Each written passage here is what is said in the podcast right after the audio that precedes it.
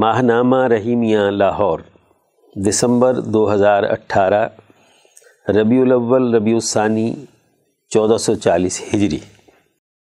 ارشاد گرامی، حضرت اقدس مولانا شاہ عبد القادر رائے پوری قدس سرہ مسند نشین ثانی، خانقاہ عالیہ رحیمیہ رائے پور۔ پوشاک سے متعلق ایک سوال پر حضرت والا نے فرمایا کہ اسلام نے کوئی خاص پوشاک مقرر نہیں کی۔ البتہ پوشاک میں بعض امور سے منع فرمایا ہے اور سطر پوشی کو لازم کیا ہے۔ تو جس پوشاک میں سطر پوشی ہو اور من ہی ہو یعنی منع کیے ہوئے امور نہ ہوں، وہ جائز ہے۔ اور اپنے صالحین کا لباس اختیار کرنا افضل ہے۔ مثلا ہندوستان میں جو لباس اہل اللہ نے اختیار کر رکھا ہے، نہ تو حضور صلی اللہ علیہ وسلم کا ہے، نہ اہل عرب کا۔ ہندوستان کا قومی اور ملکی لباس ہے۔ تو جو چیز اس میں صلحہ اختیار کر لیں وہ اوروں کے لیے قابل اختیار اور افضل ہو جاتا ہے۔ سیکشن درس قرآن۔ عنوان منافق سرداروں کی گمراہی کی مثال۔ از شیخ التفسیر حضرت مفتی عبد الخالق آزاد رائے پوری۔ بسم اللہ الرحمن الرحیم۔ مثلهم كمثل الذي استوقد نارا۔ فلما اضاءت ما حوله ذهب الله بنورهم وتركهم في ظلمات لا يبصرون صم بكم عمي فهم لا يرجعون ان کی مثال اس شخص کی سی ہے جس نے آگ جلائی۔ پھر جب روشن کر دیا آگ نے اس کے آس پاس کو، تو زائل کر دی اللہ نے ان کی روشنی اور چھوڑا ان کو اندھیروں میں کہ کچھ نہیں دیکھتے۔ بہرے ہیں، گونگے ہیں، اندھے ہیں، سو وہ نہیں لوٹیں گے۔ گزشتہ آیات میں منافقین کی بہت سی بدعمالیوں اور بد اخلاقیوں کا بیان تھا۔ ان آیات سے منافقین کی گمراہی مثالوں سے سمجھائی جا رہی ہے۔ قرآن حکیم عام فہم انداز میں منافقین کے دلی امراض، ان کی گمراہی اور برے اعمال کے نتائج کی نشاندہی کر رہا ہے۔ پہلی مثال منافقین کے سرداروں کی دی جا رہی ہے۔ مسلحم کا مسل الزیز نارا منافقین کے سردار کی مثال ایسے ہی ہے کہ جیسے کسی شخص نے رات کے گھٹا ٹوپ اندھیرے میں سردی سے بچنے اور راستہ دیکھنے کے لیے آگ جلائی۔ آگ کے بھڑکتے ہوئے الاؤ سے روشنی پھوٹ رہی ہے۔ جس نے اندھیرے میں اس شخص کے آگے بڑھنے کا راستہ روشن کر دیا۔ ایسے ہی منافقین کے رہنماؤں کا حال ہے کہ وہ حضور صلی اللہ علیہ وسلم کی مدینہ منورہ آمد سے پہلے علمی، فکری اور عملی حوالے سے گھٹاٹوں پندھیروں میں تھے۔ آپ صلی اللہ علیہ وسلم کی وہاں آمد سے وباؤں اور مصیبتوں میں مبتلا، یسرب، اجتماعی اور تمدنی ترقی کا ایک اعلیٰ نمونہ مدینہ منورہ، روشن مدنیت کی صورت اختیار کر گیا۔ اس ترقی اور کامیابی کو دیکھتے ہوئے ان منافق رہنماؤں نے بظاہر ایمان کا نور قبول کر لیا۔ اس طرح اپنے اندھیرے دور کرنے کے لیے ایمان کی روشنی حاصل کی۔ اور اپنے آپ کو مسلمان ظاہر کر کے دنیاوی فائدے حاصل کیے۔ فلما اضاءت ما حوله ذهب اللہ بنورہم جب اس کے گرد و پیش کا ماحول نور ایمانی سے روشن اور منور ہو گیا، جس سے ان کے سامنے دنیا اور آخرت کی بھلائی کا راستہ واضح ہو گیا، اس کے بعد ان کی مذکورہ بالا بدعمالیوں، دلی امراض اور منافقانہ کردار کے سبب اللہ نے ان کی روشنی اور ایمانی نور کو ختم کر کے رکھ دیا۔ اس سے ان کا دنیا اور آخرت میں کامیابی کا راستہ گم ہو گیا اور اندھیری رات میں آگے بڑھنا ممکن نہیں رہا۔ وطرکہم فی ظلمات اللہ یبصرون وہ رات کی اندھیریوں میں ایسی حالت میں کھڑے رہ گئے کہ ارد گرد کے ماحول میں انہیں کچھ دکھائی نہیں دے رہا اور نہ سجھائی دے رہا ہے۔ جیسے گھٹا ٹوپ اندھیری رات میں آگ روشن کرنے والے آدمی کی آگ بجھ جائے تو اسے کچھ نظر نہیں آتا۔ اس کے آگے بڑھنے کا راستہ بند ہو جاتا ہے۔ وہ اگر اسی اندھیرے کی حالت میں چلنا شروع کرے تو اس کے لیے سوائے خسارے کے اور کچھ نہیں ہوتا۔ بعض اوقات اندھیرے میں کافی دیر رہنے کے بعد آنکھیں کچھ نہ کچھ دیکھنے کی عادی ہو جاتی ہیں۔ لیکن اچانک روشنی ختم ہونے کے بعد اندھیرا چھا جائے تو آنکھوں کو اپنے ارد گرد کے ماحول میں کچھ بھی دکھائی نہیں دیتا۔ یہی حالت منافقین کی ہے۔ سمم بکمن عمیون فہم لا یرجعون۔ ان لوگوں کے ایمانی نور چلے جانے کا سبب یہ ہے کہ یہ لوگ بہرے ہیں، جو دنیاوی ترقی اور اخروی کامیابی کی سچی بات نہیں سنتے۔ گونگے ہیں جو جرت کے ساتھ صحیح بات کہنے کی صلاحیت نہیں رکھتے۔ اندھے ہیں جو اپنے گرد و پیش میں واقع ہونے والی سچائی اور انسانیت کی کامیابی کو نہیں دیکھتے۔ جس آدمی میں یہ تینوں صلاحیتیں نہ ہوں، اس کا سیدھے راستے کی طرف لوٹنا ممکن نہیں ہوتا۔ کسی شخص کے لیے علمی اور عملی طور پر آگے بڑھنے کے تین ہی ذرائع ہو سکتے ہیں۔ کسی فکر و عمل کو کانوں سے سنیں اور اسے سمجھ کر اس پر عمل کریں۔ سچی بات کو سننے اور سمجھنے کے بعد جرت اور ہمت کے ساتھ لوگوں کے سامنے اس کا اظہار کرے۔ سچے فکر و عمل کے علمی اور عملی نتائج کو آنکھوں سے دیکھ کر انہیں تسلیم کرے اور اجتماعی کامیابی کا راستہ اختیار کرے۔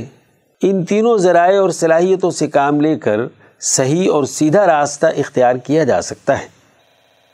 ان منافق رہنماؤں کی خرابی یہ ہے کہ یہ بیک وقت ان تینوں ذرائع علم اور صلاحیتوں سے محروم ہیں ان کی حالت یہ ہے کہ ان کے دلوں میں تکبر ہے۔ ان کے کان جاہ پرستی کی باتیں سننے کے عادی ہیں۔ ان کی زبان خواہشات و لذات کی اسیر ہے۔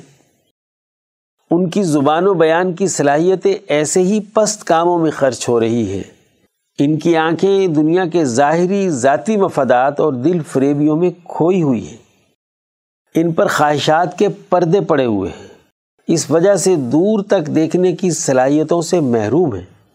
یوں یہ نور ایمانی سے کما کو استفادہ کرنے کی اہلیت سے محروم ہے اس مثال میں اللہ تبارک و تعالیٰ نے رئیس المنافقین عبداللہ بن ابئی وغیرہ کی حالت کا نقشہ کھینچا ہے۔ وہ آپ صلی اللہ علیہ وسلم کی مدینہ منورہ آمد سے پہلے اس علاقے کی سربراہی اور سرداری کی خواہش میں مبتلا تھا۔ قریب تھا کہ اسے یسرب اور گرد و نواح کے قبائل اپنا سربراہ مان لے۔ خود غرض، مفاد پرست اور لالچی لوگوں کا سربراہ بننا انسانیت پر بڑا ظلم ہوتا ہے۔ جب آپ صلی اللہ علیہ وسلم مدینہ منورہ تشریف لائے تو آپ نے گرد و پیش کے تمام قبائل کو عادل و انصاف، امن و امان اور معاشی خوشحالی کے بنیادی ایجنڈے پر متفق کر لیا اور ان قبائل سے سیاسی، معاشی اور سماجی حوالے سے اہمیت کا حامل مساق مدینہ کر لیا۔ اس طرح آپ صلی اللہ علیہ وسلم نے انسانی سوسائٹی کی ترقی کا ایک واضح اجتماعی راستہ متعین فرما دیا، جو تمام افراد اور قبائل کے لیے یکساں طور پر افادیت کا حامل تھا۔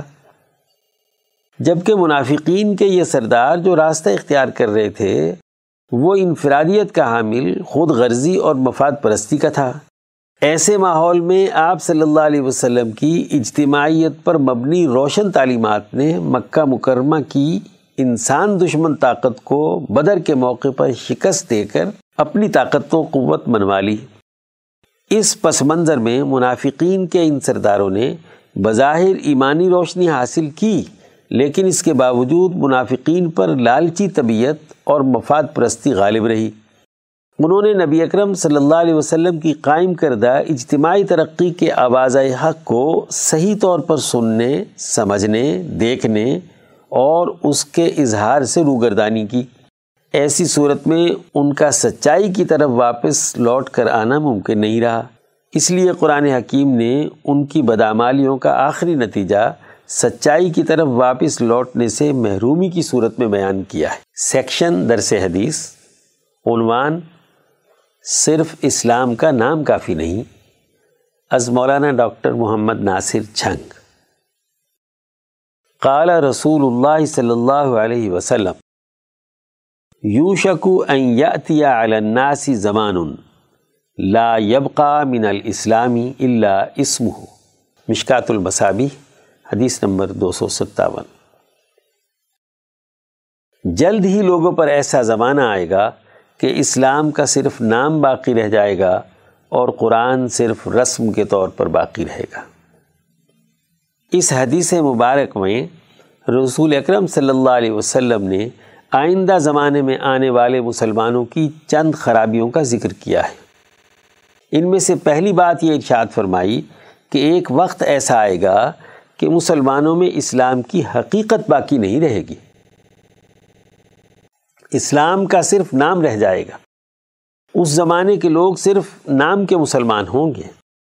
وہ اپنے عمل و کردار اور اسلام کے تقاضوں کے مطابق زندگی گزارنے والے نہیں ہوں گے۔ رسول اللہ صلی اللہ علیہ وسلم نے ایک مومن کے اسلام کا یہ تعارف کروایا ہے کہ وہ کامل تصور دین رکھتے ہوئے اللہ سے سچا تعلق قائم کرتا ہے۔ اللہ کے تعلق سے انسانی خدمت کے حوالے سے حریت فکر اور عدل و انصاف کی سوچ رکھتا ہے۔ وہ نہ ظلم کرتا ہے، نہ ظلم سہتا ہے اور نہ ظالم کی حمایت کرتا ہے۔ عدل و انصاف قائم کرتا ہے۔ انسان دوست، عدل و مساوات کا قائل اور اس کا حامی ہوتا ہے۔ دیانت، امانت، صداقت عہد کا پابند اور تمام عمدہ اخلاق کا خوگر ہوتا ہے۔ اور ایسے لایانی امور سے گریزاں ہوتا ہے جو اسے دنیا یا آخرت میں کوئی فائدہ پہنچانے والی نہیں ہوتی۔ وہ حضور صلی اللہ علیہ وسلم کے اسوہ حسنہ کی اتباع کرتا ہے، جو اسے دنیا میں کامیاب کرتا ہے اور آخرت کی فوز و فلاح کا ضامن ہوتا ہے۔ آج ہماری حالت یہ ہے کہ ہم اسلام کا نام بڑی کثرت سے استعمال کرتے ہیں۔ یہاں تک کہ اسلام کے نام پر ملک بنانے کے بھی دعوے دار ہیں۔ لیکن اسلام جن اقدار اور اخلاق کو قائم کرنا چاہتا ہے، وہ ہمارے معاشرے میں موجود نہیں ہے۔ ہماری انفرادی اور اجتماعی زندگی اسلام کے اخلاق عالیہ سے خالی ہے۔ دنیاوی کامیابی ہم سے کوسوں دور ہے۔ ظلم، ناانصافی بد امنی بدحالی کرپشن اور سماجی برائیوں میں ہم دنیا کی صف اول میں ڈٹائی سے کھڑے، فرقہ پرستانہ سوچ نے اسلام کا چہرہ داغدار کر دیا ہے۔ ہم اغیار کی غلامی کی زندگی گزار رہے ہیں۔ بے حیائی کا کلچر عام ہے۔ کہیں ایسا تو نہیں کہ ہمارا زمانہ وہی ہو، جس کے بارے میں حضور صلی اللہ علیہ وسلم نے چودہ سو سال پہلے نشاندہی کی تھی کہ اسلام کا صرف نام باقی رہ جائے گا۔ آج ہمیں غور و فکر کرنا ہے کہ حقیقی اسلامی تعلیمات کی مغلوبیت کا سبب کیا ہے۔ ہم نام کے مسلمان کیوں ہیں؟ ہمیں حقیقی اسلامی تعلیمات کی طرف آنے کے لیے اپنے فکر و عمل کو درست کرنے کی ضرورت ہے۔ اس وقت ہمیں دین اسلام کے انقلابی فکر کی اساس پر مکمل سماجی تبدیلی کا نظریہ اپنانے کی ضرورت ہے تاکہ ہم صرف نام کے نہیں بلکہ عملی مسلمان ہوں۔ سیکشن صحابہ کا ایمان افروز کردار۔ عنوان ام المؤمنین حضرت ام حبیبہ رضی اللہ عنہا۔ از مولانا قاضی محمد یوسف حسن عبدال ام المؤمنین حضرت ام حبیبہ رضی اللہ عنہ کا اصلی نام رملہ اور ام حبیبہ کنیت ہے۔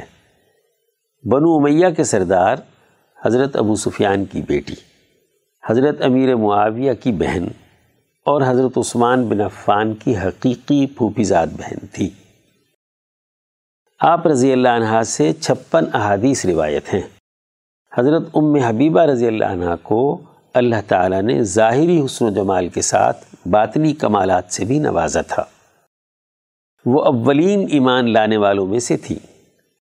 حالانکہ ان کے والد ابو سفیان جو سرداران قریش میں سے تھے فتح مکہ کے موقع پر ایمان لائے تھے۔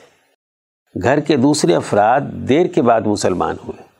ایسے حالات میں آپ کا ابتدائی عہد میں ہی مشرف بہ اسلام ہو جانا، اپنے گھر کے لوگوں کی مخالفت کی پرواہ نہ کرنا، اسلام کی خاطر مکہ معظمہ سے حبشہ کو ہجرت کر جانا، پہلے خاوند کے اسلام چھوڑنے کے بعد اپنے ایمان کو بچائے رکھنا اور دین اسلام پر ثابت قدم رہنا بڑی ہمت اور اول العظمی کی بات تھی، جبکہ پردیس میں صرف وہی شوہر ظاہری سہارا تھا۔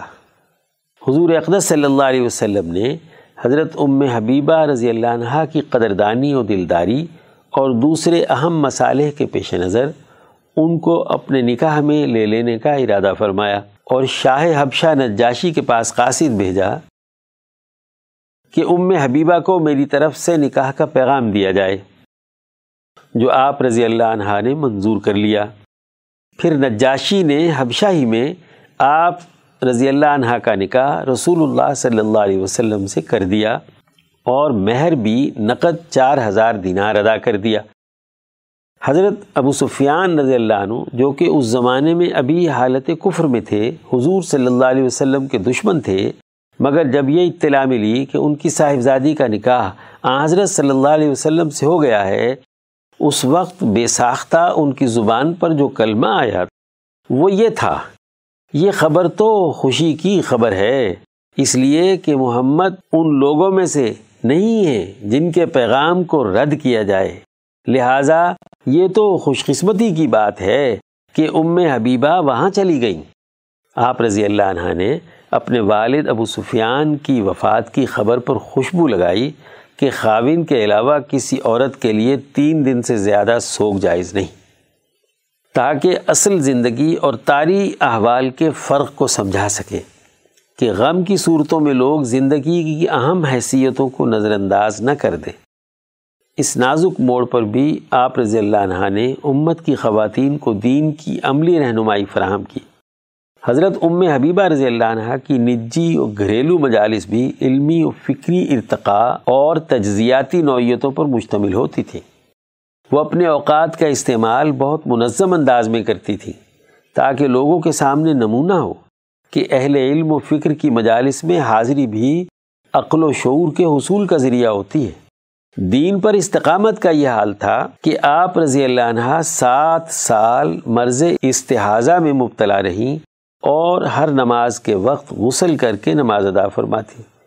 یہ غسل اگرچہ وجوبی نہ تھا، بلکہ بطور علاج یا استحباباً و عادت نظافت کی وجہ سے تھا۔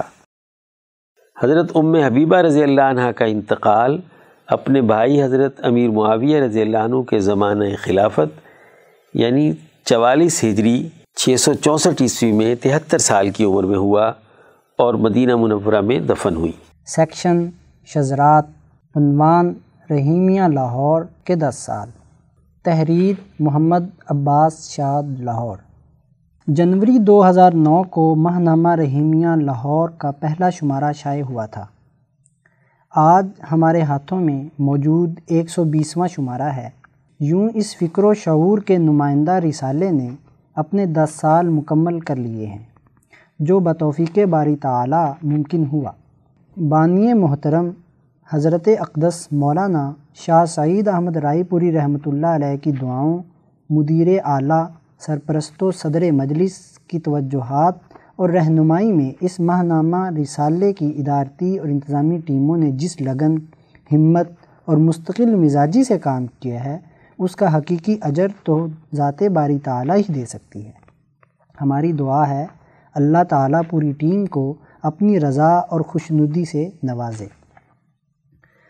بر عظیم ہند و پاک کی تاریخ گواہ ہے کہ اس کی سرزمین پر علماء حق کی فکر کو، کہ اس کی سرزمین پر علماء حق کے فکر کو جو بھی چیلنجز درپیش رہے ہیں، اس کا مقابلہ اور صد باب اس مختصر سی جماعت نے اپنے محدود وسائل کے سبب خود ہی کیا ہے۔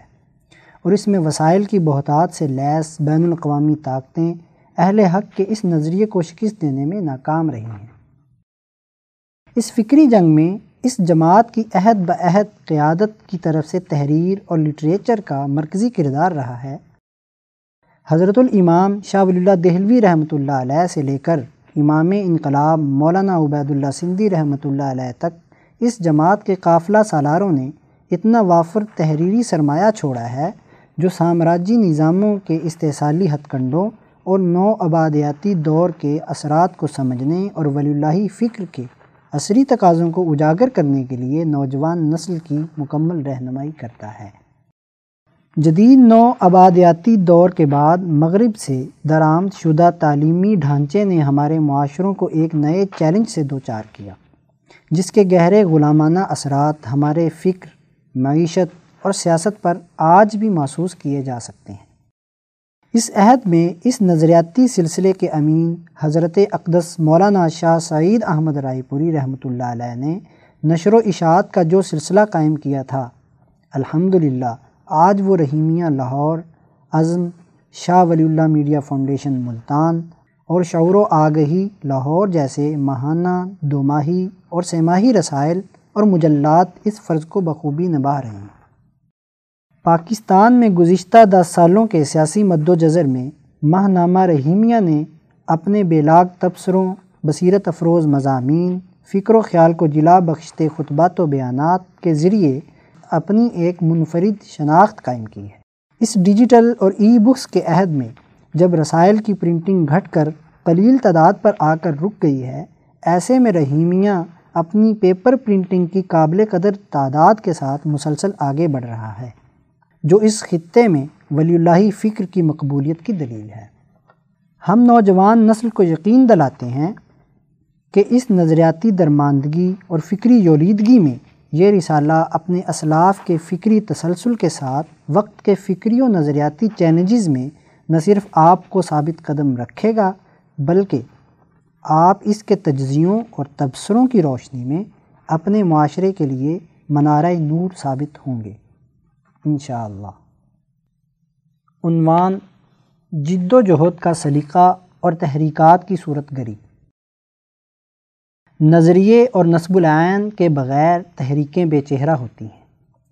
نظریہ ہی وہ بنیادی عامل ہوتا ہے جو کسی جماعت کے لیے وہ اساس فراہم کرتا ہے جس پر جماعت کوئی قومی لایا عمل تشکیل دے سکے۔ جماعتیں اپنے نظریات سے اور تحریکات اپنے نتائج سے پہچانی جاتی ہیں۔ آج کے دور میں تحریک چلانا اور پھر اسے پایا تکمیل تک پہنچانا باقاعدہ ایک سائنس بن چکا ہے۔ تحریکوں کو بھٹکنے سے بچانا باشعور قیادت کی ذمہ داری ہوتی ہے۔ کسی اعلیٰ مقصد کے لیے برپا تحریک کا آگ اور خون کے کھیل میں تبدیل ہو جانا نہ صرف قیادت کی ناکامی کہلاتا ہے، بلکہ اس سے تحریکوں کا رخ موڑ دینے والی قوتوں کی در اندازی کی نشاندہی بھی ہوتی ہے۔ بسا اوقات بغیر کسی نظریے کے ابھرتی ہوئی تحریکات حقیقی تحریکات ہی نہیں ہوتی۔ انہیں تحریک کی شکل دے کر اس میں ہوا بھری جاتی ہے، تاکہ سماج میں اصل ایشوز پر بننے والے لاوے کو ان تحریکات کے سیفٹی والوز کے ذریعے سے خارج کر دیا جائے۔ ایسی کتنی ہی جعلی تحریکیں ہیں جن کے بدنما داغ تاریخ کے چہرے پر ثبت ہیں۔ ایسی تحریکات کی حقیقت کو نہ سمجھنے والے خوشنما نعروں پر استعمال ہو جانے کے بعد ہمیں حالات کا ماتم کرتے نظر آتے ہیں۔ اس وقت ہمارے ملک میں بپا تحریکات کو اس تمہید کی روشنی میں دیکھنے اور پرکھنے کی ضرورت ہے۔ گزشتہ ستر سالوں میں یہاں جماعتوں اور تحریکات کا بنایا گیا ڈھانچہ اپنے انجام سے دوچار ہے اور یہ پرانی عمارت اپنے ہی بوجھ تلے دبتی چلی جا رہی ہے کہ یہ جماعتیں ایک تحریک کھڑی کرتی ہیں قوم کو سڑکوں، چوراہوں پر لا کر آگ و خون کی فضا میں مرنے اور جینے کسی صورتحال پیدا کر دی جاتی ہے اور پھر اچانک مطلع صاف ہو جاتا ہے۔ ابھی کل ہی کی بات ہے۔ سیول بالادستی کی جنگ کے ہیرو کہاں ہیں؟ وہ جی ٹی روڈ کے ریلے جنہوں نے اسٹیبلشمنٹ کو بہا کر لے جانا تھا، وہ سب کیا ہوئے؟ اس سے ذرا پیچھے چلے جائیے تو تحریک نظام مصطفیٰ اور پھر تحریک جہاد کے گونجتے زمزمیں ان سب تحریکات کے انجام کی کہانیاں آج کتابوں کی زینت ہیں۔ جس کا دل چاہے پڑھ لے۔ آج پھر ایک بار تحریکات کو مذہبی عنوانات دے کر قوم کو آگ اور خون میں دھکیلا جا رہا ہے۔ ایسی تحریکات ہی کے ذریعے استعمار خانہ جنگی کی راہ ہموار کرواتا ہے۔ اور ایک دوسرے پر سنگین مذہبی الزامات لگا کر دونوں طرف سے واجب القتل ہونے کے فتوے عوام میں بانٹ کر گھر ہی کے چراغ سے گھر کو آگ لگا دی جاتی ہے۔ جس معاشرے کے لیڈروں کی ذہنی و فکری نمو رک جائے، تو وہ ایک دوسرے پر لسانی تعصبات اور مذہبی دشنام ترازی کے ذریعے حملے کرتے ہیں۔ کتنی حیرت کی بات ہے کہ اپوزیشن اتحاد کو منظم کرنے والے ایک لیڈر بھی اپنی مخالف حکومت کے وزیر اعظم کو یہودی ایجنٹ کہہ کر اپنے کارکنوں کا لہو گرماتے ہیں۔ اس کی کیا ضمانت ہے کہ کل ان کو وہ کسی دوسرے مذہب کا ایجنٹ کہہ دیں۔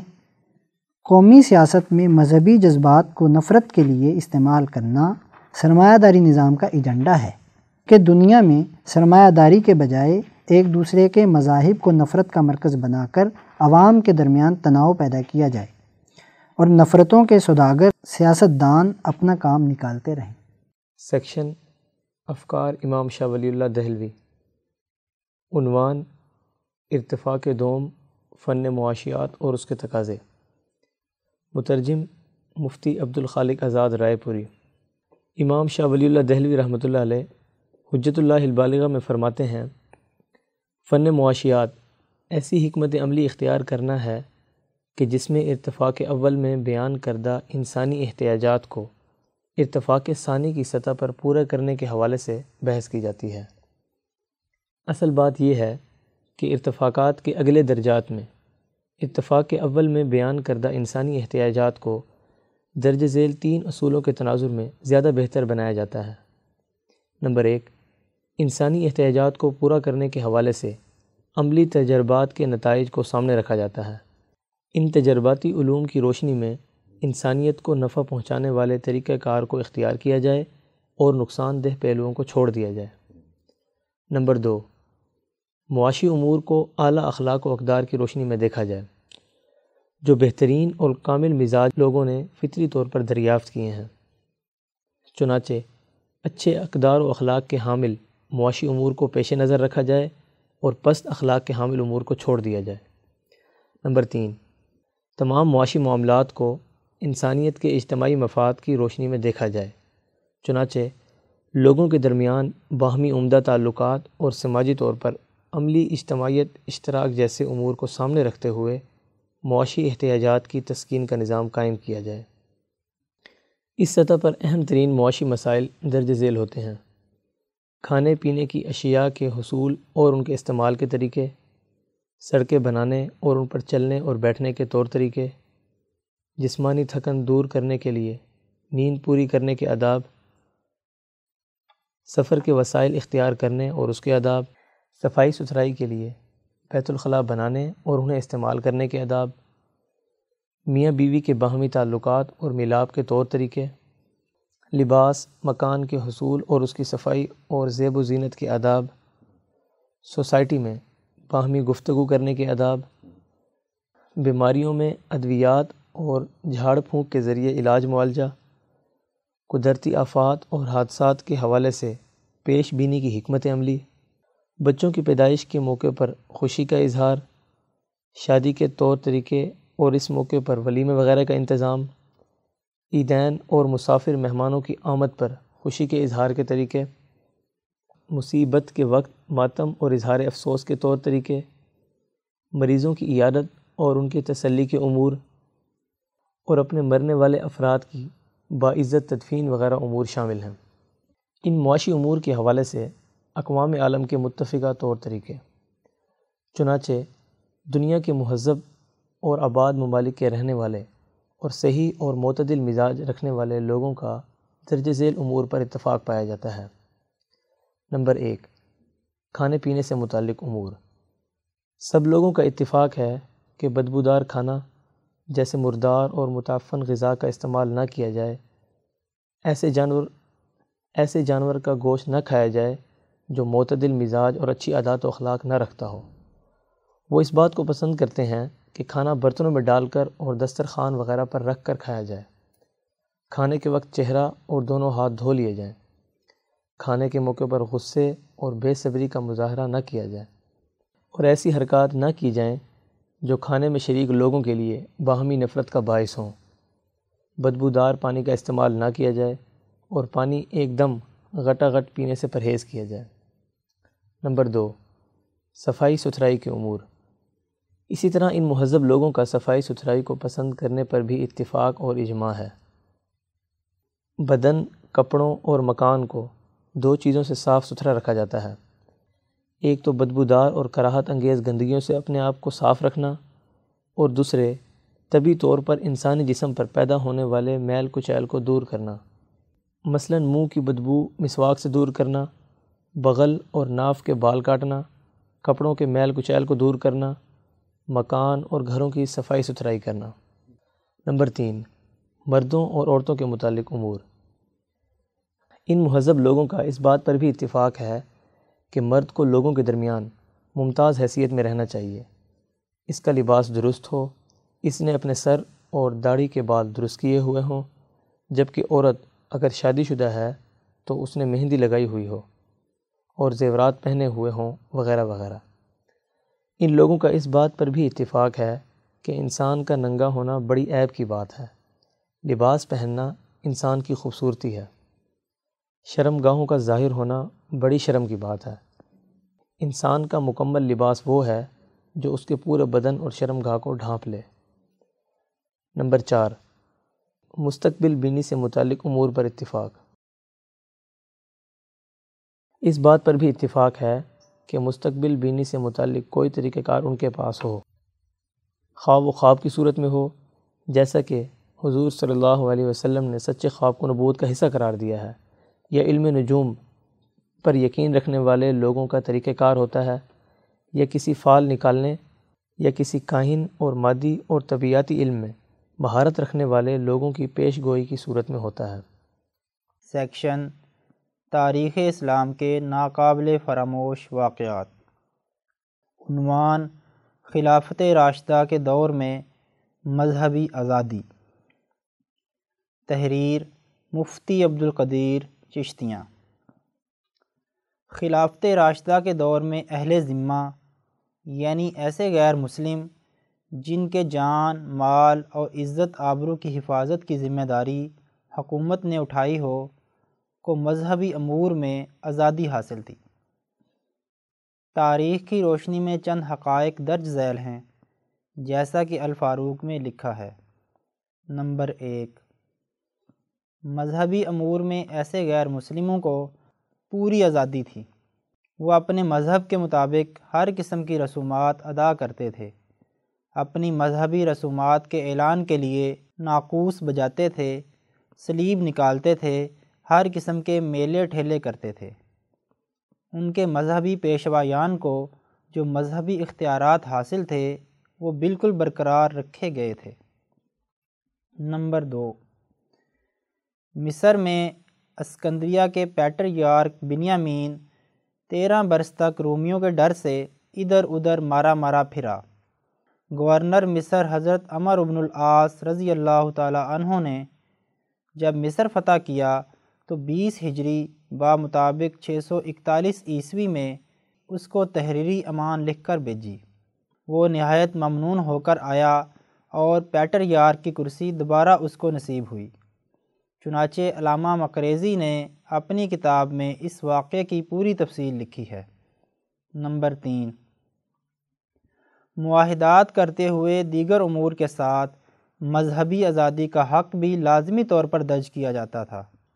چنانچہ حضرت حضیفت ابن الیمان رضی اللہ تعالیٰ عنہ نے ماہ دینار والوں سے معاہدہ کرتے ہوئے جو تحریر لکھی تھی، اس کے الفاظ یہ ہیں۔ ان کا مذہب نہ بدلا جائے گا اور ان کے مذہبی امور میں کچھ دست اندازی نہ کی جائے گی۔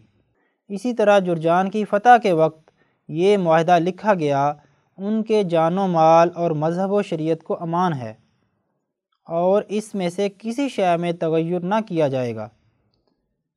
آذر بائی جان کے لوگوں کے ساتھ معاہدے میں یہ تصریح تھی، جان، مال، مذہب اور شریعت کو امان ہے۔ بہوالا تبری۔ نمبر چار۔ حضرت عمر رضی اللہ تعالیٰ عنہ اسلام کی اشاعت کی اگرچہ نہایت کوشش کرتے تھے اور منصب خلافت کے لحاظ سے ان کا یہ فرض تھا، لیکن وہیں تک جہاں تک واز اور پند کے ذریعے ممکن تھا۔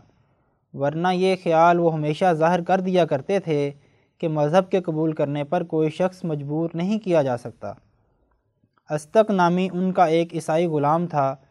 اس کو ہمیشہ اسلام قبول کرنے کی ترغیب دلاتے تھے، لیکن جب اس نے انکار کر دیا تو حضرت عمر رضی اللہ تعالیٰ عنہ نے فرمایا کہ لا اکراہ فی الدین یعنی مذہب میں زبردستی نہیں ہے۔ کنز العمال بہوالا طبقات ابن سعد، جلد پنجم، صفحہ دو سو انچاس۔ ان حقائق سے ہمارے لیے درج ذیل اسباق سامنے آتے ہیں۔ نمبر ایک، غیر مسلموں کو مسلمانوں کی طرح معاشرتی حقوق حاصل ہیں۔ ان میں رکھنا اندازی اسلامی تعلیمات کے منافی ہے۔ نمبر دو، ان کو اپنے متاثر کن اخلاق و واز سے اسلام کے قریب کیا جائے۔ زبردستی جائز نہیں ہے۔ سیکشن ملکی معیشت، عنوان ہمارے خاندانی اثاثے۔ تحریر محمد کاشف شریف، راول پنڈی۔ کسی بھی معاشی چیلنج کی صورت میں حکومت سے ضروری اقدامات کروائے جاتے ہیں، تاکہ بین الاقوامی اداروں کا قرض اور سرمایہ کاروں کی سرمایہ کاری کو گزند نہ پہنچے۔ اس تناظر میں ہم نے کئی دفعہ مشاہدہ کیا کہ آئی ایم ایف کی صورت میں بالخصوص اور دیگر ڈونر ایجنسیوں کی صورت میں بالعموم پاکستان میں ٹیکس وصولی کا نظام اور بجلی، گیس اور تیل کی قیمتوں کا تعین ان اداروں کے کہنے پر کیا جاتا ہے۔ اور گزشتہ پچیس سالوں کے دوران اس حوالے سے کافی کام ہو چکا ہے۔ یہی پاکستان تھا جس میں اس صدی کے آغاز میں اپنے کاروبار کو رجسٹر کرنے اور ٹیکس گوشوارے داخل کروانے کے حوالے سے کتنی شدید مزاحمت تھی اور اس دور کی حکومت کو اس حوالے سے اپنے کئی فیصلے واپس لینے پڑے۔ لیکن آج کے پاکستان میں اس رجسٹریشن کے بغیر کاروبار کرنا مشکل ہوتا چلا جا رہا ہے۔ ملک کا پورا مالیاتی نظام بینکنگ کے نظام کے ساتھ مربوط ہو چکا ہے اور اس نظام میں کی جانے والی لین دین اب چھپ نہیں سکتی۔ لیکن مروجہ سرمایہ داری نظام کے تحت ایسی کاروباری رجسٹریشن انسانی فلاح و بہبود اور قومی معیشت کی ترقی کی بجائے عالمی ساہوکاروں کے قرض کی ادائیگی کے لیے استعمال کی جاتی ہے۔ آج بھی کئی معاشی سرگرمیاں ایسی ہیں جو اس نظام سے باہر رہ کر برے کار لائی جاتی ہیں۔ ان میں زرعی اجناس کی منڈیوں میں لین دین اور ایسے معاملات جن میں مال کے بدلے مال، زمین، کیش اور قیمتی دھاتوں کو تبادلے کا ذریعہ بنایا جاتا ہے۔ اس نئے نظام کے اثر سے کافی حد تک بچے ہوئے ہیں اور یہ کام اعتبار اور ضامنوں کے بل پر چلتا رہتا ہے۔ چنانچہ بڑے شہروں کی معاشی بناوٹ ان سرگرمیوں پر نسبتاً کم اثر ڈالتی ہے۔ یہی وجہ ہے کہ زندگی گزارنے کے حوالے سے ہمارے دیہاتی یا ان سے ملحقہ قصباتی علاقے نسبتاً سستے ہیں۔ اس معیشت کا ایک بڑا حصہ حکومتی اداروں کی نظروں سے اوجھل ہے۔ اسے معاشی زبان میں ان ڈاکومنٹڈ اکانومی یعنی غیر مربوط معیشت کہتے ہیں۔ اور یہ قومی معیشت کا ایک ایسا پہلو ہے جو پاکستان کو بڑے بڑے معاشی بحران سے بچانے کی صلاحیت رکھتا ہے۔ یہ ایسے عمل کرتا ہے جیسے کئی خاندان ذاتی ضروریات کی تکمیل کے لیے گھر میں موجود قیمتی زیور اور سامان بیچ دیتے ہیں اور ممکنہ بحران کو ٹال دیتے ہیں۔ چنانچہ گزشتہ دو دہائیوں میں آنے والے بین الاقوامی بحرانوں کے اثرات ملکی معیشت پر اتنے گہرے اور زیادہ محسوس نہیں کیے گئے جتنے دیگر مغربی ممالک نے کیے، اور یہی حال مقامی معیشت کا بھی رہا۔ جہاں ہماری مقتدرہ کی معاشی غلط کاریوں کے باوجود ہمارے عوام بالخصوص متوسط طبقہ جیسے تیسے کر کے ان مشکل حالات سے نبرد ازما ہوتا رہا۔ لیکن اب ہماری معیشت کے منتظمین کی معیشت کے اس پشیدہ پہلو پر نظر ہے۔ یہ بڑھتا ہوا اثر رسوخ صرف اس لیے ہے کہ ملکی مشینری زیادہ سے زیادہ ٹیکس جمع کر سکے۔ یہ رجحان صرف اس وقت ہی نتائج دے سکتا ہے جب ملکی نظام میں انتظامیہ اور عدلیہ فعال ہو اور عوام کی خدمت ان کا شعار ہو۔ لیکن موجودہ رویوں کی موجودگی میں ظاہر ہے قوم مزید مشکلات کے لیے تیار ہو جائے۔ کیونکہ پہلے تو بے روزگاری کی صورت میں ایک مجبور باپ اپنے بیٹے کو دکان ڈال کر دے سکتا تھا، لیکن مستقبل میں شاید ایک باپ یہ بھی نہیں کر سکے گا۔ اور ہمارے خاندانی اثاثے بھی آرگنائزڈ سیکٹر کی نظر ہو جائیں گے۔ سیکشن عالمی منظر نامہ عنوان مسئلہ شام، چار ملکی سربراہ اجلاس، از مرزا محمد رمضان راول پنڈی استنبول آبنائے باسفورس کے کنارے واقع ہے جو ایشیا کو یورپ سے علیحدہ کرتا ہے۔ اجلاس میں جرمنی کی چانسلر اینجلا مرکیل فرانس کے صدر مینوئل میکرون، روس کے صدر ولادمیر پیوٹن اور میزبان ملک کے سربراہ رجب طیب اردوگان نے شرکت کی۔ روزنامہ یورپ کی تیس اکتوبر کی رپورٹ کے مطابق اجلاس شام کا مستقبل کے موضوع پر منعقد ہوا تھا، جس میں شام میں قیام امن کے لیے ایک لاہ عمل طے کرنا تھا۔ حکومت مخالف تمام سیاسی گروہ شام کے علاقے ادلب میں جمع ہو چکے ہیں۔ شامی حکومت کا موقف ہے کہ وہ ان کے بارے سخت اقدام کرے گی، جبکہ باغیوں کا ایک گروپ ترکی کا حمایت یافتہ ہے۔ اور ترکی کی کوشش ہے کہ کسی طرح انہیں شام میں قیام امن میں کوئی کردار مل سکے۔ ترکی کے صدر نے چاروں سربراہان کی ترجمانی کرتے ہوئے کہا کہ ہم مسئلے کے سیاسی حل کے لیے کوشاں ہیں۔ ہم شام میں مکمل جنگ بندی چاہتے ہیں۔ شام میں خون کی بہتی ہوئی ندیوں کو روکنا ہوگا۔ اس سلسلے میں باہمی تعاون کے فروغ پر زور دیا گیا۔ مزید برآں عالمی برادری سے بھی تعاون کی درخواست کی گئی۔ سعودی نژاد صحافی جمال خشوگی دو اکتوبر دو ہزار اٹھارہ سے لاپتہ تھا۔ یہ صحافی امریکی اخبار واشنگٹن پوسٹ کا کالم نگار تھا۔ اس کے بارے میں کہا جا رہا تھا کہ وہ اسی تاریخ کو ترکی میں واقع سعودی کونسلیٹ میں داخل ہوا تھا۔ اس کا مقصد محمد بن سلمان کی دوسری شادی کے بارے میں معلومات حاصل کرنا تھی۔ پھر پندرہ اکتوبر کے بعد اس کے قتل کی خبریں گردش کرنا شروع ہو گئیں۔ اقوام متحدہ کی نمائندہ خاص ایگنیز کلیمرڈ نے چھبیس اکتوبر کو اپنے بیان میں کہا، جمال خشوگی کا قتل منصوبہ بندی کے تحت کیا گیا ہے۔ قتل کی منصوبہ بندی کرنے والے ریاست کی اعلیٰ سطح کے لوگ ہیں۔ اپنے بیان کی وضاحت کرتے ہوئے نمائندہ خصوصی نے مزید کہا، ہمارے پاس ایسے شواہد موجود ہیں جس کی بنیاد پر ہم یقین سے کہہ سکتے ہیں کہ سعودی عرب ہی اس قتل کا ذمہ دار اور وہی اس میں ملوث ہے۔ سولہ اکتوبر کو امریکیوں کا ایک وفد، امریکی وزیر خارجہ مائک پامپیو کی سربراہی میں قتل کے بارے تحقیقات کے لیے ریاض پہنچا۔ اگلے ہی روز روسیوں کا بھی ایک وفد سعودی عرب کے دارالحکومت ریاض پہنچ جاتا ہے، جس کا مقصد سعودی عرب سے جمال خشوگی کے قتل کے بارے میں اولین سطح کی معلومات کا حصول تھا۔ روسی اخبار پراودا کی سترہ اکتوبر کی رپورٹ کے مطابق امریکیوں کا مقصد اس قتل کا سکینڈل بنانا نہیں ہے۔ امریکی وزیر خارجہ کا بذات خود ریاض پہنچ جانا قتل کی اہمیت کو واضح کرتا ہے، کیونکہ یہ قتل کسی عام صحافی کا نہیں تھا۔ جمال خشوگی سعودی عرب کی انٹیلیجنس ایجنسی کا مشیر رہا ہے۔ اس کے پاس القاعدہ اور تحریک مجاہدین افغانستان کے بارے میں تمام معلومات تھیں۔ اس کے علاوہ وہ امریکی انٹیلیجنس ایجنسی سی آئی اے کے لیے بھی کام کرتا رہا ہے۔ مشرق وسطی کے تمام آپریشن میں وہ شریک رہا ہے۔ عرب بہار نامی نام نہاد انقلاب، جس نے مشرق وسطی کی تمام ریاستوں کو سیاسی طور پر تباہ و برباد کر دیا، جن میں مصر، تیونس، یمن لبیا عراق اور شام شامل ہیں، ان تمام کا وہ عینی شاہد تھا۔ اخبار مزید لکھتا ہے، حتیٰ کہ آئی ایس یعنی اسلامک اسٹیٹ داعش کے بارے میں بھی وہ مکمل معلومات رکھتا تھا۔ اس کے علاوہ، خلیجی ریاستوں، قطر اور سعودی عرب میں جاری حالیہ آپریشن سے بھی وہ کلی طور پر آگاہ تھا۔ امریکیوں نے سعودی حکمران سلمان بن عبدالعزیز السعود سے کہا، جمال خشوگی کے قتل کے بارے میں احکامات بھی محمد بن سلمان نے ہی جاری کیے تھے، کیونکہ اس نے اپنے ایک مضمون میں محمد بن سلمان پر کھل کر تنقید کی تھی۔ جس کا بدلہ لینے کے لیے اسے قتل کرایا گیا۔ پانچ نومبر دو ہزار اٹھارہ کو روسی اخبار سپوتنک نے ایک فوٹیج جاری کی ہے جس میں جمال خشوگی دو اکتوبر کو سعودی کونسلیٹ میں داخل ہوتے دکھایا گیا ہے۔ اس سارے پس منظر میں ترکی کے شہر استنبول میں چار ملکی سربراہ اجلاس ستائیس اکتوبر دو ہزار اٹھارہ کو منعقد ہونے سے درج ذیل پہلوؤں کی اہمیت واضح ہوتی ہے۔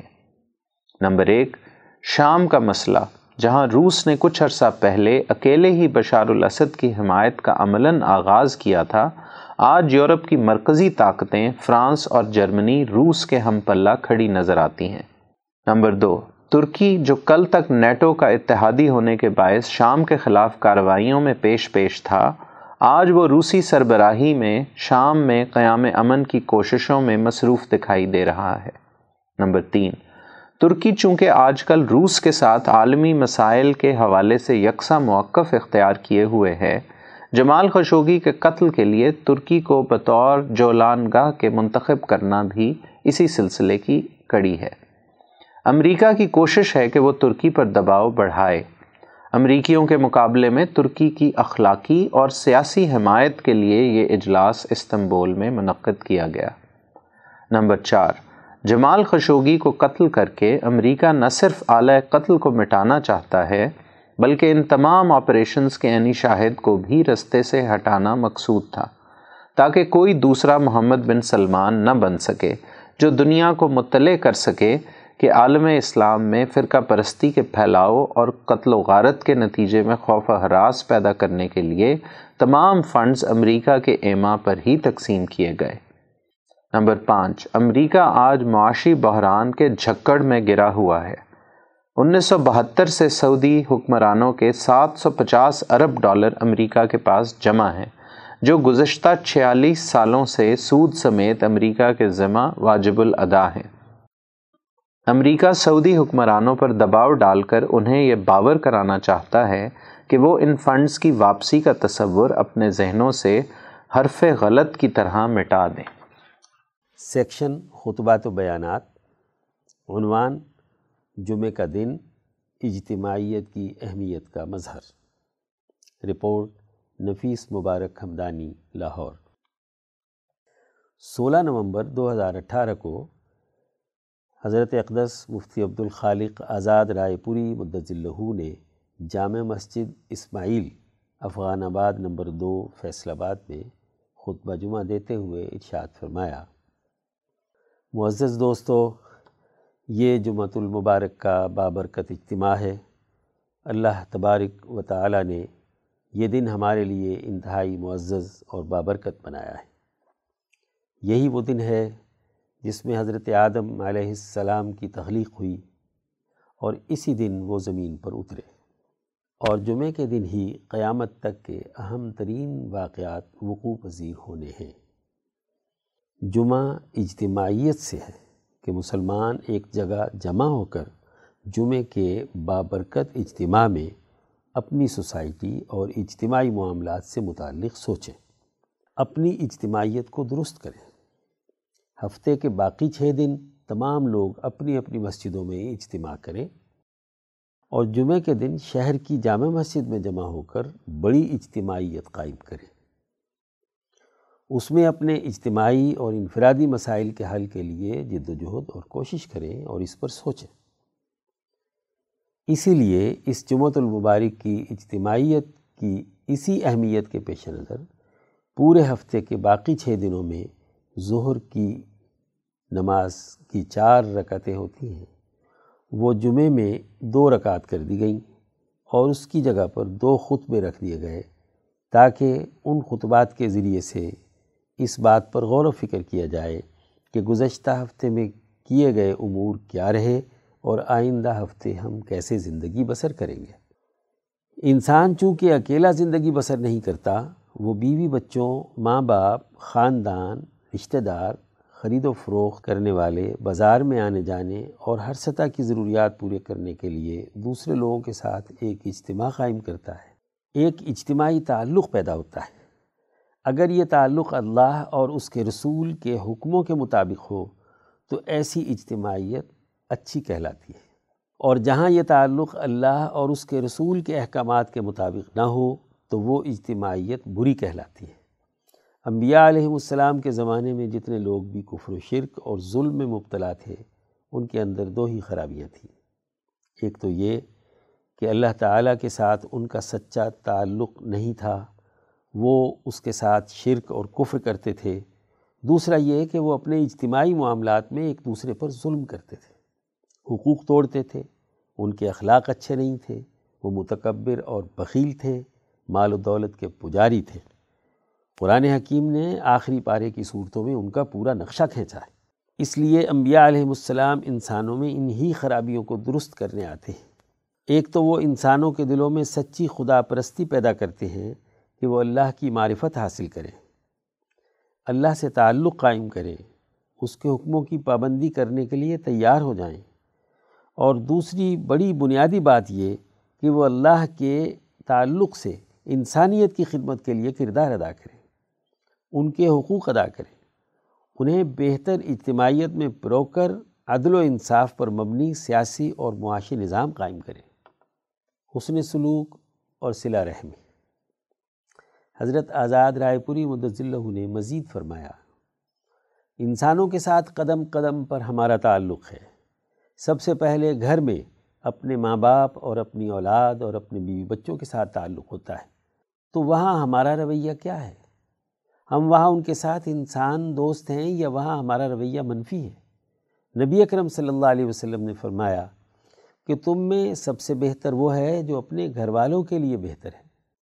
گھر میں ہر وقت لڑائی جھگڑا ہو، ایک دوسرے کے حقوق توڑے جائیں اور باہر آپ بظاہر بڑے شریف بن کر پھریں، تو حضور صلی اللہ علیہ وسلم نے فرمایا کہ یہ کوئی نیکی اور اچھائی کی بات نہیں ہے۔ حضور صلی اللہ علیہ وسلم نے فرمایا کہ میں تم تمام لوگوں سے اپنی بیوی بچوں کے لیے سب سے زیادہ خیر اور بھلائی کا جذبہ رکھتا ہوں۔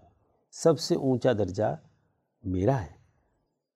نبی اکرم صلی اللہ علیہ وسلم نے اجتماعیت کی درستگی کا اظہار گھر سے شروع کیا کہ جو گھریلو اور اپنے رشتہ داروں کے حقوق ہیں، آپ نے ان کو ادا کرنے کا حکم دیا۔ نبی اکرم صلی اللہ علیہ وسلم نے فرمایا کہ جو تم سے رشتہ داری کے تعلقات منقطع کرتا ہے، اس کے ساتھ بھی صلاح رحمی کرو۔ کیا کمال کی بات کی ہے حضور صلی اللہ علیہ وسلم نے کہ صرف یہ نہیں کہ اسی کے ساتھ صلہ رحمی کی جائے، جو تمہارے ساتھ صلہ رحمی کرے، بلکہ جو قطع رحمی کرے، اس کے ساتھ بھی صلہ رحمی کرو۔ اللہ تعالیٰ نے ہمیں حکم دیا ہے کہ نبی اکریم صلی اللہ علیہ وسلم کی زندگی تمہارے لیے اسوہ حسنہ ہے۔ تو یہ اسوہ حسنہ تبھی ہے کہ جب ہم حضور صلی اللہ علیہ وسلم کی باتیں مانیں گے، رشتہ داروں کے ساتھ صلہ رحمی کا معاملہ کریں گے۔ سنن ترمزی میں روایت ہے کہ ایک دفعہ ایک شخص نے نبی اکرم صلی اللہ علیہ وسلم سے پوچھا کہ میرا جو خادم یا ملازم ہے، اس کو میں غلطی کرنے پر کتنی دفعہ معاف کروں؟ کیونکہ خادم اور ملازم غلطیاں تو کیا کرتے ہیں؟ حضور صلی اللہ علیہ وسلم خاموش رہے۔ اس نے دوبارہ پوچھا کہ میں اپنے ملازم اور خادم کو کتنی دفعہ معاف کر سکتا ہوں اور اس کے بعد اسے سزا دے سکتا ہوں؟ حضور صلی اللہ علیہ وسلم پھر خاموش رہے۔ تیسری دفعہ پھر اس نے پوچھا، تو حضور صلی اللہ علیہ وسلم نے فرمایا، ہر روز ستر مرتبہ اسے معاف کیا کرو۔ یعنی اس کو سزا دینے کا بھی حکم نہیں دیا، کیونکہ آپ کا اس کے ساتھ ایک رشتہ ہے۔ آپ کو وہ کما کر دے رہا ہے، آپ کے ساتھ وہ چل رہا ہے، آپ کی اجتماعیت کا حصہ ہے۔ گویا بات انسانیت کی ہے۔ کیا ہوا کہ اس کے اندر صلاحیت کم ہے اور وہ آپ کے ساتھ ملازمت پر مجبور ہے؟ اس کی بھی ضرورتیں ہیں۔ سوچنے کی بات یہ ہے کہ ہم نہ گھر والوں کے حقوق ادا کرتے، نہ رشتہ داروں کے، بلکہ جو رشتہ داری ختم کرنے کی کوشش کرے، ہم اس سے زیادہ بڑھ کر ختم کر دیتے۔ ہیں کوئی ملازم اگر ہمارے معاملات اور ہماری مرضی کی بات نہ مانے، تو فوراً ملازمت سے باہر نکال دیتے ہیں، یا اس کو کوئی نہ کوئی سزا دے دیتے ہیں، اس کی تنخواہ کاٹ لیتے ہیں۔ یہ حضور اکرم صلی اللہ علیہ وسلم کی سیرت پر عمل کرنا نہیں ہے۔ کاروباری اجتماعیت کے اصول۔ حضرت آزاد رائے پوری اللہ نے مزید فرمایا، حضور اکرم صلی اللہ علیہ وسلم نے خرید و فروخت کے بارے میں بھی اصول اور ضابطے بتلائے۔ آپ صلی اللہ علیہ وسلم نے فرمایا کہ مال میں عیب ہو تو بتا کر بیچو۔ یہ نہیں ہے کہ چھپا کر اس کو بیچ دو، کیونکہ خریدار کا بھی حق ہے کہ اس کے پاس صحیح مال پہنچے۔ اسی طرح حضور صلی اللہ علیہ وسلم نے یہ بات بھی فرمائی کہ اگر کوئی خریدار مال خرید کر لے بھی گیا ہے اور بعد میں اس کو وہ چیز پسند نہیں آئی اور وہ واپس کرنا چاہتا ہے، تو وہ چیز واپس لے لی جائے۔ اس کو شریعت کی اصطلاح میں اقالہ کہتے ہیں کہ خریدی ہوئی چیز تبدیل یا واپس کروانا۔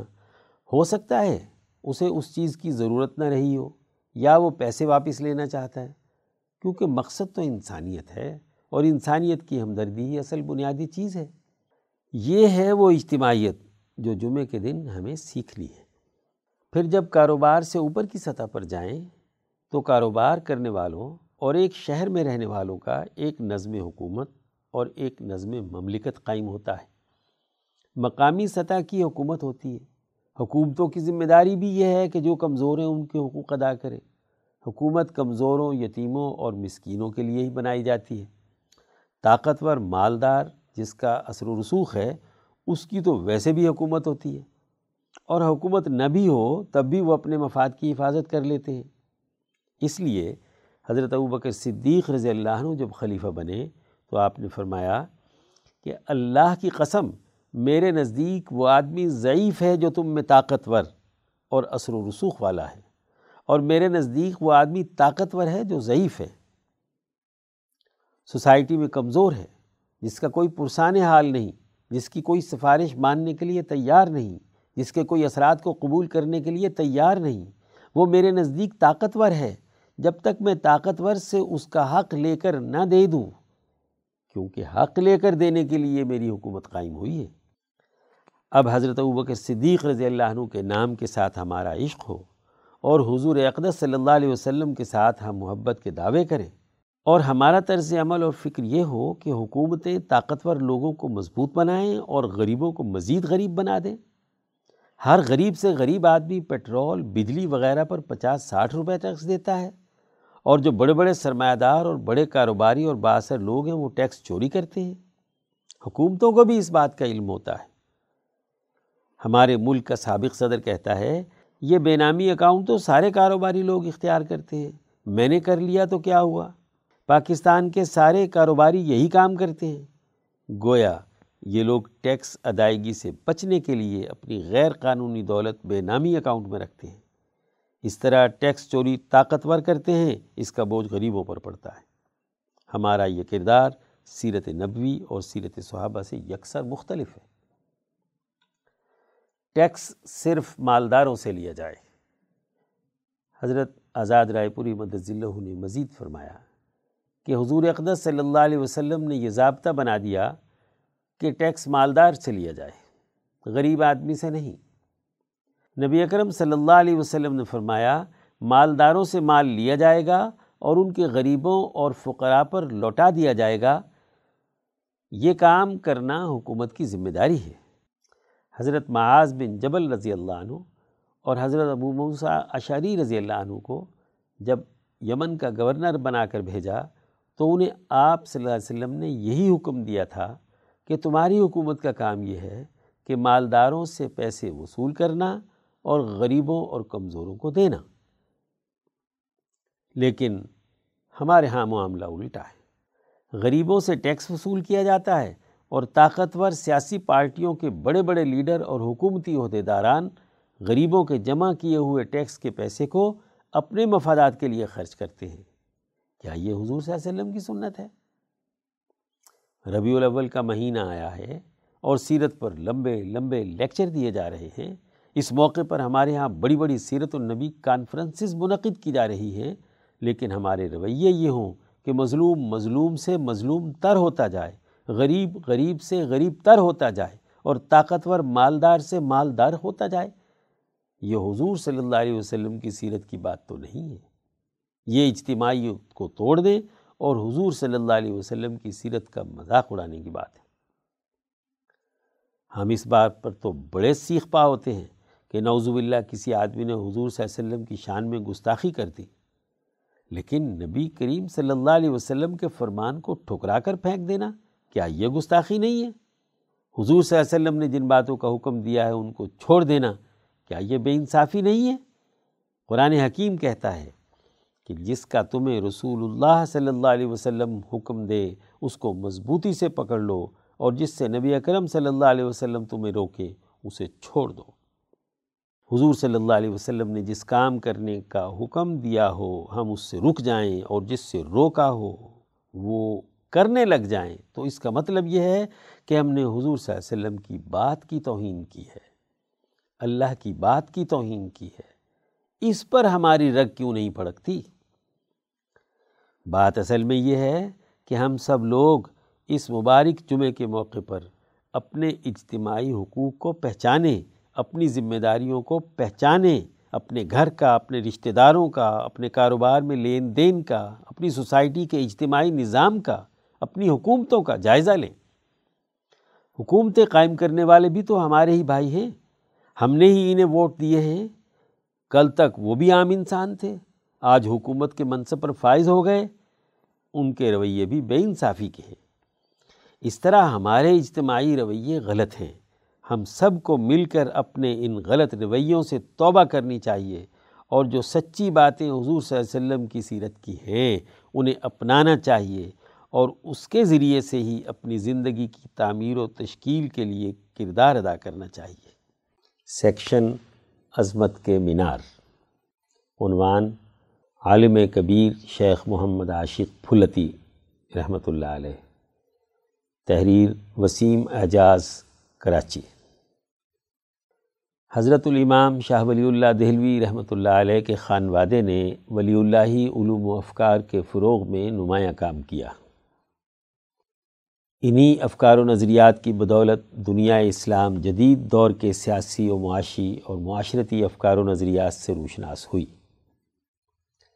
ان انسانیت دوست افکار و نظریات کے فروغ میں جن حضرات نے نمایاں خدمات سر انجام دیں، ان میں امام شاہ ولی اللہ دہلوی رحمۃ اللہ علیہ کے ماموزاد بھائی، برادر نسبتی شاگرد اور مرید و خلیفہ عالم کبیر شیخ مولانا محمد عاشق پھلتی کا نام، نامی، اس میں گرامی بڑی اہمیت کا حامل ہے۔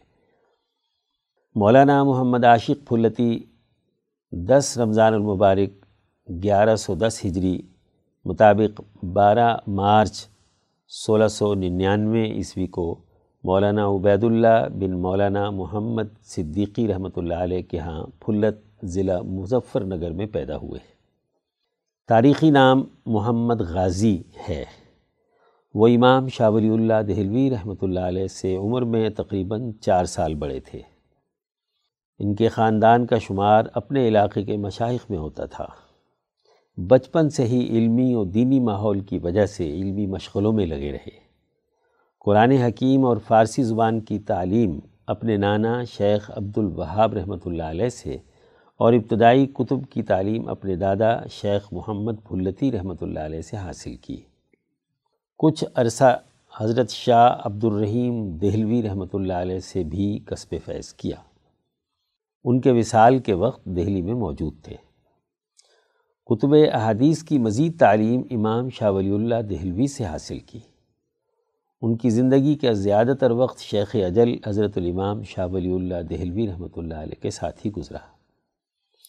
امام شاہ ولی اللہ دہلوی کے سفر حج گیارہ سو تینتالیس ہجری مطابق سترہ سو اکتیس، سترہ سو بتیس ہجری کے دوران شیخ محمد عاشق ان کے ہمراہ رہے۔ حرمین شریفین میں جن اساتذہ سے امام شاہ ولی اللہ نے تعلیم حاصل کی، ان سے انہوں نے بھی اخذ فیض کیا۔ امام شاہ ولی اللہ دہلوی کے تلامزہ اور خلفہ میں وہ سب سے ممتاز اہمیت کے حامل ہیں۔ امام شاہ ولی اللہ دہلوی کے حرمین کے ایک استاذ، جنہیں نمایاں حیثیت حاصل ہے، شیخ ابو طاہر کردی مدنی رحمۃ اللہ علیہ نے شیخ محمد عاشق پھلتی کے بارے میں اپنے اجازت نامے میں ان کی نمایاں خصوصیت کا ذکر کیا ہے اور انہیں امام شاہ ولی اللہ دہلوی کا آئینہ کمال قرار دیا ہے۔ حضرت شیخ محمد عاشق پھلتی کی سب سے اہم خصوصیت یہ ہے کہ امام شاہ ولی اللہ دہلوی کی زیادہ تر تصانیف انہی کی تحریک پر لکھی گئی ہے انہوں نے شاہ صاحب کی کتابوں کے مسودات کو ایک جگہ جمع کرنے کے لیے انتھک کوشش کی۔ بڑی محنت اور ذوق و شوق سے ان کی ترتیب اور تدوین میں حصہ لیا۔ شاہ صاحب کے لکھے ہوئے رسائل کو ایک جگہ جمع کر کے انہیں کلیات کی شکل میں التفہیمات الہیہ کے عنوان سے ترتیب بھی دیا۔ جب وہ کلیات شاہ صاحب کو پیش کی گئیں تو انہوں نے انتہائی مسرت کا اظہار فرمایا۔ امام شاہ ولی اللہ دہلوی رحمۃ اللہ علیہ کی سب سے زیادہ خط و کتابت بھی شیخ محمد عاشق ہی سے رہی۔ ان خطوط میں زندگی کے مختلف امور پر رہنمائی ملتی ہے۔ یہ خطوط اب کتابی شکل میں بھی دستیاب ہیں۔ جنہیں شیخ پھلتی اور ان کے صاحبزادے شیخ عبد الرحمن پھلتی نے بڑی جانفشانی سے یکجا کیا۔ شاہ صاحب کی کتاب التفہیمات الہیہ میں زیادہ تر انہی مسائل کا بیان ہے جن کی وضاحت ان خطوط میں کی گئی ہے۔ تصانیف کی جانب شاہ صاحب رحمۃ اللہ علیہ کی توجہ دلانے کا اعتراف، خود شاہ صاحب نے اپنی مارکت العرا کتاب حجت اللہ البالغہ میں کیا ہے اور اس کتاب کا انتصاب شیخ محمد عاشق پھلتی ہی کے نام سے کیا ہے۔ شیخ محمد عاشق کا ایک اور اہم کام امام شاہ ولی اللہ دہلوی رحمۃ اللہ علیہ کے حالات زندگی کا مدون کرنا ہے، جو کہ شاہ صاحب نے سفر حج کے دوران تحریر فرمائے۔ یہ کتاب القول الجلی و اسرار الخفی فی مناقب الولی کے نام سے شائع ہوئی امام شاہ ولی اللہ نے ان کی کتاب القول الجلی کے بارے میں اشاد فرمایا کہ ایک عزیز ترین بھائی اور محترم دوست نے ان باتوں اور میرے دوسرے حالات زندگی کو ایک رسالے میں جمع کر دیا ہے اور اس کا نام قول جلی رکھا ہے۔ اللہ تعالیٰ انہیں بہترین جزا دے اور ان کے بزرگوں اور اخلاف کے ساتھ اچھا معاملہ فرمائے اور ان کی دین اور دنیا کی خواہشوں کو پورا فرمائے، آمین۔ ان کتب کے علاوہ امام شاہ ولی اللہ دہلوی رحمۃ اللہ علیہ کی مزید کتب المصوع اور اس کی شرح المصفہ کی ترتیب اور تدوین میں انتھک کوشش اور جد وجہد فرمائی۔ شاہ صاحب کی کتاب الخیر الکثیر کے بارے میں شیخ موصوف فرماتے ہیں کہ اس کتاب سے متعلق رموز و نکات میں نے سبقاً سبقاً شاہ صاحب سے پڑھے اور آخر میں ترتیب دے کر شاہ صاحب کی خدمت میں پیش کیے تو انہوں نے الخیر الکثیر کے نام سے معنون فرمایا۔ سفر حرمین کے دوران امام شاہ ولی اللہ کی کتاب فیوز الحرمین کی تعلیف بھی شیخ موصوف کی گزارش پر کی گئی۔ شاہ صاحب نے انہیں ان کی علمی خدمات کی وجہ سے علی کے خطاب سے سرفراز فرمایا۔ ایک خط میں ارشاد فرمایا کہ جب بھی عزیز بھائی محمد عاشق کی طرف نگاہ اٹھتی ہے تو آنکھوں کو ایک نئی ٹھنڈک حاصل ہوتی ہے۔ حضرت شیخ محمد عاشق پھلتی کی تصانیف میں درایات الاسرار، کشف الحجاب، سبیل الرشاد القول الجلی، شرح دعا الاعتصام اور شرح موتا امام مالک ہیں۔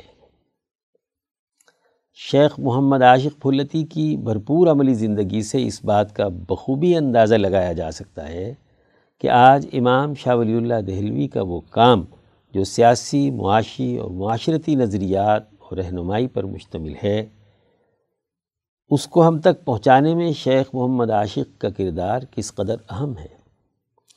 نہ صرف یہ کہ انہوں نے شاہ صاحب کے افکار و نظریات کو مدون کرنے میں اہم کردار ادا کیا، بلکہ ولی اللہ تحریک کے اگلے عملی دور کی بنیادیں رکھنے میں بھی کلیدی کردار ادا کیا۔ شیخ محمد عاشق سے شاہ عبدالعزیز دہلوی، شاہ رفیع الدین دہلوی، شاہ ابو سعید رائے بریلی کے علاوہ ایک خلق کثیر نے اخذ فیض کیا۔ شیخ محمد عاشق کا وصال گیارہ سو ستاسی ہجری مطابق سترہ سو تہتر عیسوی میں ہوا۔ ان کا مزار پھلت ضلع Muzaffarnagar, U P, India میں ہے۔ اللہ تعالی ہمیں اکابرین کے نقش قدم پر چلنے کی توفیق عطا فرمائے۔ آمین۔ یا رب العالمین۔ سیکشن رفتار کار۔ عنوان سیرت conference government college university Lahore. Report Anees Ahmad Sajjad, Lahore. Government college university Lahore بر عظیم پاک و ہند کا انتہائی معروف ادارہ ہے، جس نے اپنے قیام سے لے کر اب تک اس خطے میں حکومتی نظم و نسق چلانے والے کثیر تعداد میں لوگ تیار کیے ہیں۔ جی سی یونیورسٹی لاہور کی یہ ایک بہت اچھی روایت ہے کہ وہ مختلف اہل دانش حضرات کے اپنے طالب علموں سے مکالمے اور ان کے خیالات سے آگاہی کے لیے مختلف نشستوں کا اہتمام کرتا ہے۔ اسی سلسلے میں حضرت اقدس مولانا مفتی شاہ عبد الخالق آزاد رائے پوری مدضلہ مختلف مواقع پر جی یونیورسٹی لاہور کی مختلف علمی مجالس میں جی سی کی انتظامیہ کی دعوت پر شرکت فرما چکے ہیں۔ جس میں بین الاقوامی سیرت کانفرنس بھی شامل ہے۔ اس سلسلے میں ماہ ربیع الاول کی مناسبت سے مجلس علوم اسلامیہ، شعبہ اسلامک سٹڈیز کے کوآرڈینیٹر ڈاکٹر فاروق حیدر اور صدر شعبہ ڈاکٹر حافظ محمد نعیم نے حضرت اقدس آزاد رائے پوری مدض اللہ کو ورخہ انیس نومبر دو ہزار اٹھارہ عیسوی کو سیرت رسول اکرم صلی اللہ علیہ وسلم اور ہماری ذمہ داریاں کے موضوع پر اظہار خیال کے لیے دعوت دی۔ اس نشست کی صدارت جناب professor doctor Iqbal Shahid, dean faculty of languages, Islamic and oriental learning نے کی۔ یہ نشست فضل حسین ریڈنگ ہال میں منعقد ہوئی، جس میں اساتذہ طلباء و طالبات کی کثیر تعداد نے شرکت کی۔ اور حال میں موجود نشستوں کے علاوہ طلباء و طالبات کی کثیر تعداد نے کھڑے ہو کر لیکچر سنا۔ حضرت آزاد رائے پوری مدض اللہ نے خطاب کرتے ہوئے فرمایا، آج ہمیں اپنی سماجی تشکیل کے لیے نبی اکرم صلی اللہ علیہ وسلم کی حیات مبارکہ سے رہنمائی لینے کی ضرورت ہے کہ کس طرح حضرت نبی اکرم صلی اللہ علیہ وسلم نے مواخات مدینہ اور مساق مدینہ کے ذریعے سے معاشرے کی تشکیل کی۔ حضرت آزاد رائے پوری مدضلع نے مزید فرمایا کہ آج ہمیں ریاست مدینہ کے ماڈل کی بڑی سنجیدگی کے ساتھ مطالعے کی ضرورت ہے اور ہمیں ریاست مدینہ کے ماڈل میں سب سے پہلے آزادی کے شعور کو سمجھنا ہے کہ ہماری ریاست کے فیصلے ہم خود کریں۔ کسی کی ڈکٹیشن پر ریاست فیصلے نہ کرے طالب علموں سے مخاطب ہوتے ہوئے فرمایا، آج ہمیں باشعور بننا ہے۔ جذباتیت، فرقہ واریت، تشدد توڑ پھوڑ اور گھراؤ جلاؤ کی سیاست اور جذبات سے نکلنا ہے۔ بعد عظیم صدر مجلس جناب پروفیسر ڈاکٹر اقبال شاہد نے مہمان خصوصی حضرت آزاد رائے پوری مدض اللہ صدر شعبہ علوم اسلامیہ پروفیسر ڈاکٹر حافظ محمد نعیم اور مجلس علوم اسلامیہ کے coordinator professor doctor Farooq Haider کا شکریہ ادا کیا اور مبارکباد پیش کی۔ اور حضرت آزاد رائے پوری مدض اللہ کے خیالات و افکار کو عصر حاضر کی ضرورت قرار دیا اور حکومت پر زور دیا کہ اگر وہ واقعتاً ریاست مدینہ کے ماڈل پر کام کرنا چاہتی ہے، تو وہ حضرت آزاد رائے پوری مدض اللہ سے استفادہ کرے۔ آخر میں صدر شعبہ پروفیسر ڈاکٹر حافظ محمد نعیم نے تمام مہمانان گرامی، بالخصوص حضرت اقصد آزاد رائے پوری مدض اللہ professor doctor Iqbal Shahid, doctor Farooq Haider اور پروفیسر شاہزیب خان صاحب کا شکریہ ادا کیا۔ اپنے اس عزم کا اظہار کیا کہ وہ اس طرح کی مجالس کا اہتمام کرتے رہیں گے۔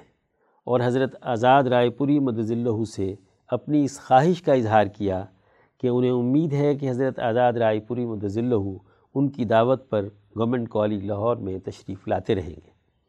اور ساتھ ہی ساتھ اس بات کا بھی اعلان کیا کہ ان قریب وہ حضرت آزاد رائے پوری مدض اللہ کے ساتھ سوال و جواب کی ایک بھرپور نشست رکھیں گے، کیونکہ آج کے نشست میں وقت کی کمی کے باعث طلباء و طالبات اپنے سوالات مکمل نہ کر پائے تھے۔ آخر میں حضرت آزاد رائے پوری مدض اللہ کو مجلس علوم اسلامیہ کی طرف سے یادگاری شیلڈ پیش کی گئی اور گلدستہ پیش کیا گیا۔ بعد ازاں تمام مہمانوں کی چائے کے ساتھ توازو کی گئی۔ افتتاحی کلاس حجت اللہ البالغہ راول پنڈی جھنگ۔ ادارہ رحیمیہ، علوم قرآنیہ، ٹرسٹ، لاہور، الحمدللہ، اپنے قیام دو ہزار ایک سے ہی قرآنی علوم و افکار کی اشاعت و ترویج میں اپنا کردار ادا کرتا چلا آ رہا ہے۔ اور پورے ملک میں ہفت روزہ، پندرہ روزہ اور ماہانہ بنیادوں پر علوم قرآنیہ کورسز کروا رہا ہے۔ اور اسی تربیتی عمل کی اشاعت میں توسیع کے لیے ادارہ رحیمیہ علوم قرآنیہ کے ملک بھر میں ریجنل کیمپسز بھی کام کر رہے ہیں۔ ادارہ رحیمیہ علوم قرآنیہ ولی اللہ علوم و افکار پر بالخصوص دور حاضر کے تقادوں کے مطابق شعور و آگہی کے لیے کام کر رہا ہے۔ جب بات ولی اللہ علوم و افکار کی ہو تو یہ کیسے ہو سکتا ہے؟ کہ حضرت الامام شاہ ولی اللہ دہلوی رحمۃ اللہ علیہ کی شہرہ آفاق کتاب حجت اللہ البالغہ کا تذکرہ نہ ہو۔ الحمدللہ، اس وقت مختلف جگہوں پر حجت اللہ البالغہ کا درس جاری ہے، جس میں ملتان میں ڈاکٹر مفتی سعید الرحمن مدض اللہ بورے والا میں مفتی عبد المتین نعمانی مدض اللہ پشاور میں مفتی محمد مختار حسن مدض اللہ چشتیاں بہاول نگر اور بہاول پور میں مفتی عبد القدیر مدض اللہ کراچی میں مولانا عطاء الرحمن شیرازی مدد اللہ اور لاہور مین کیمپس میں حضرت اقدس مولانا مفتی شاہ عبد الخالق آزاد رائے پوری مدد اللہ ہفت روزہ حجت اللہ البالغہ کا درس ارشاد فرما رہے ماہ نومبر دو ہزار اٹھارہ کی تین تاریخ کو حضرت اقدس آزاد رائے پوری مدض اللہ نے ادارہ رحیمیہ، علوم قرآنیہ راول پنڈی کیمپس میں حجت اللہ البالغہ کی ہفت روزہ کلاس کا افتتاح فرمایا، جس میں کثیر احباب شریک ہوئے۔ حجت اللہ البالغہ کا ہفت روزہ درس ادارہ رحیمیہ راول پنڈی کیمپس میں مولانا ڈاکٹر تاج افسر مدد اللہ دیا کریں گے۔ مورخہ پندرہ نومبر دو ہزار اٹھارہ کو جھنگ میں بھی حضرت اقدس مولانا مفتی عبد الخالق آزاد رائے پوری مدض اللہ نے حجت اللہ البالغہ کی ہفت روزہ کلاس کا افتتاح فرمایا۔ اس تقریب میں بھی احباب نے کثرت سے شرکت کی۔ جھنگ میں ہفت روزہ کلاس مولانا ڈاکٹر محمد ناصر عبدالعزیز مدد اللہ پڑھایا کریں گے۔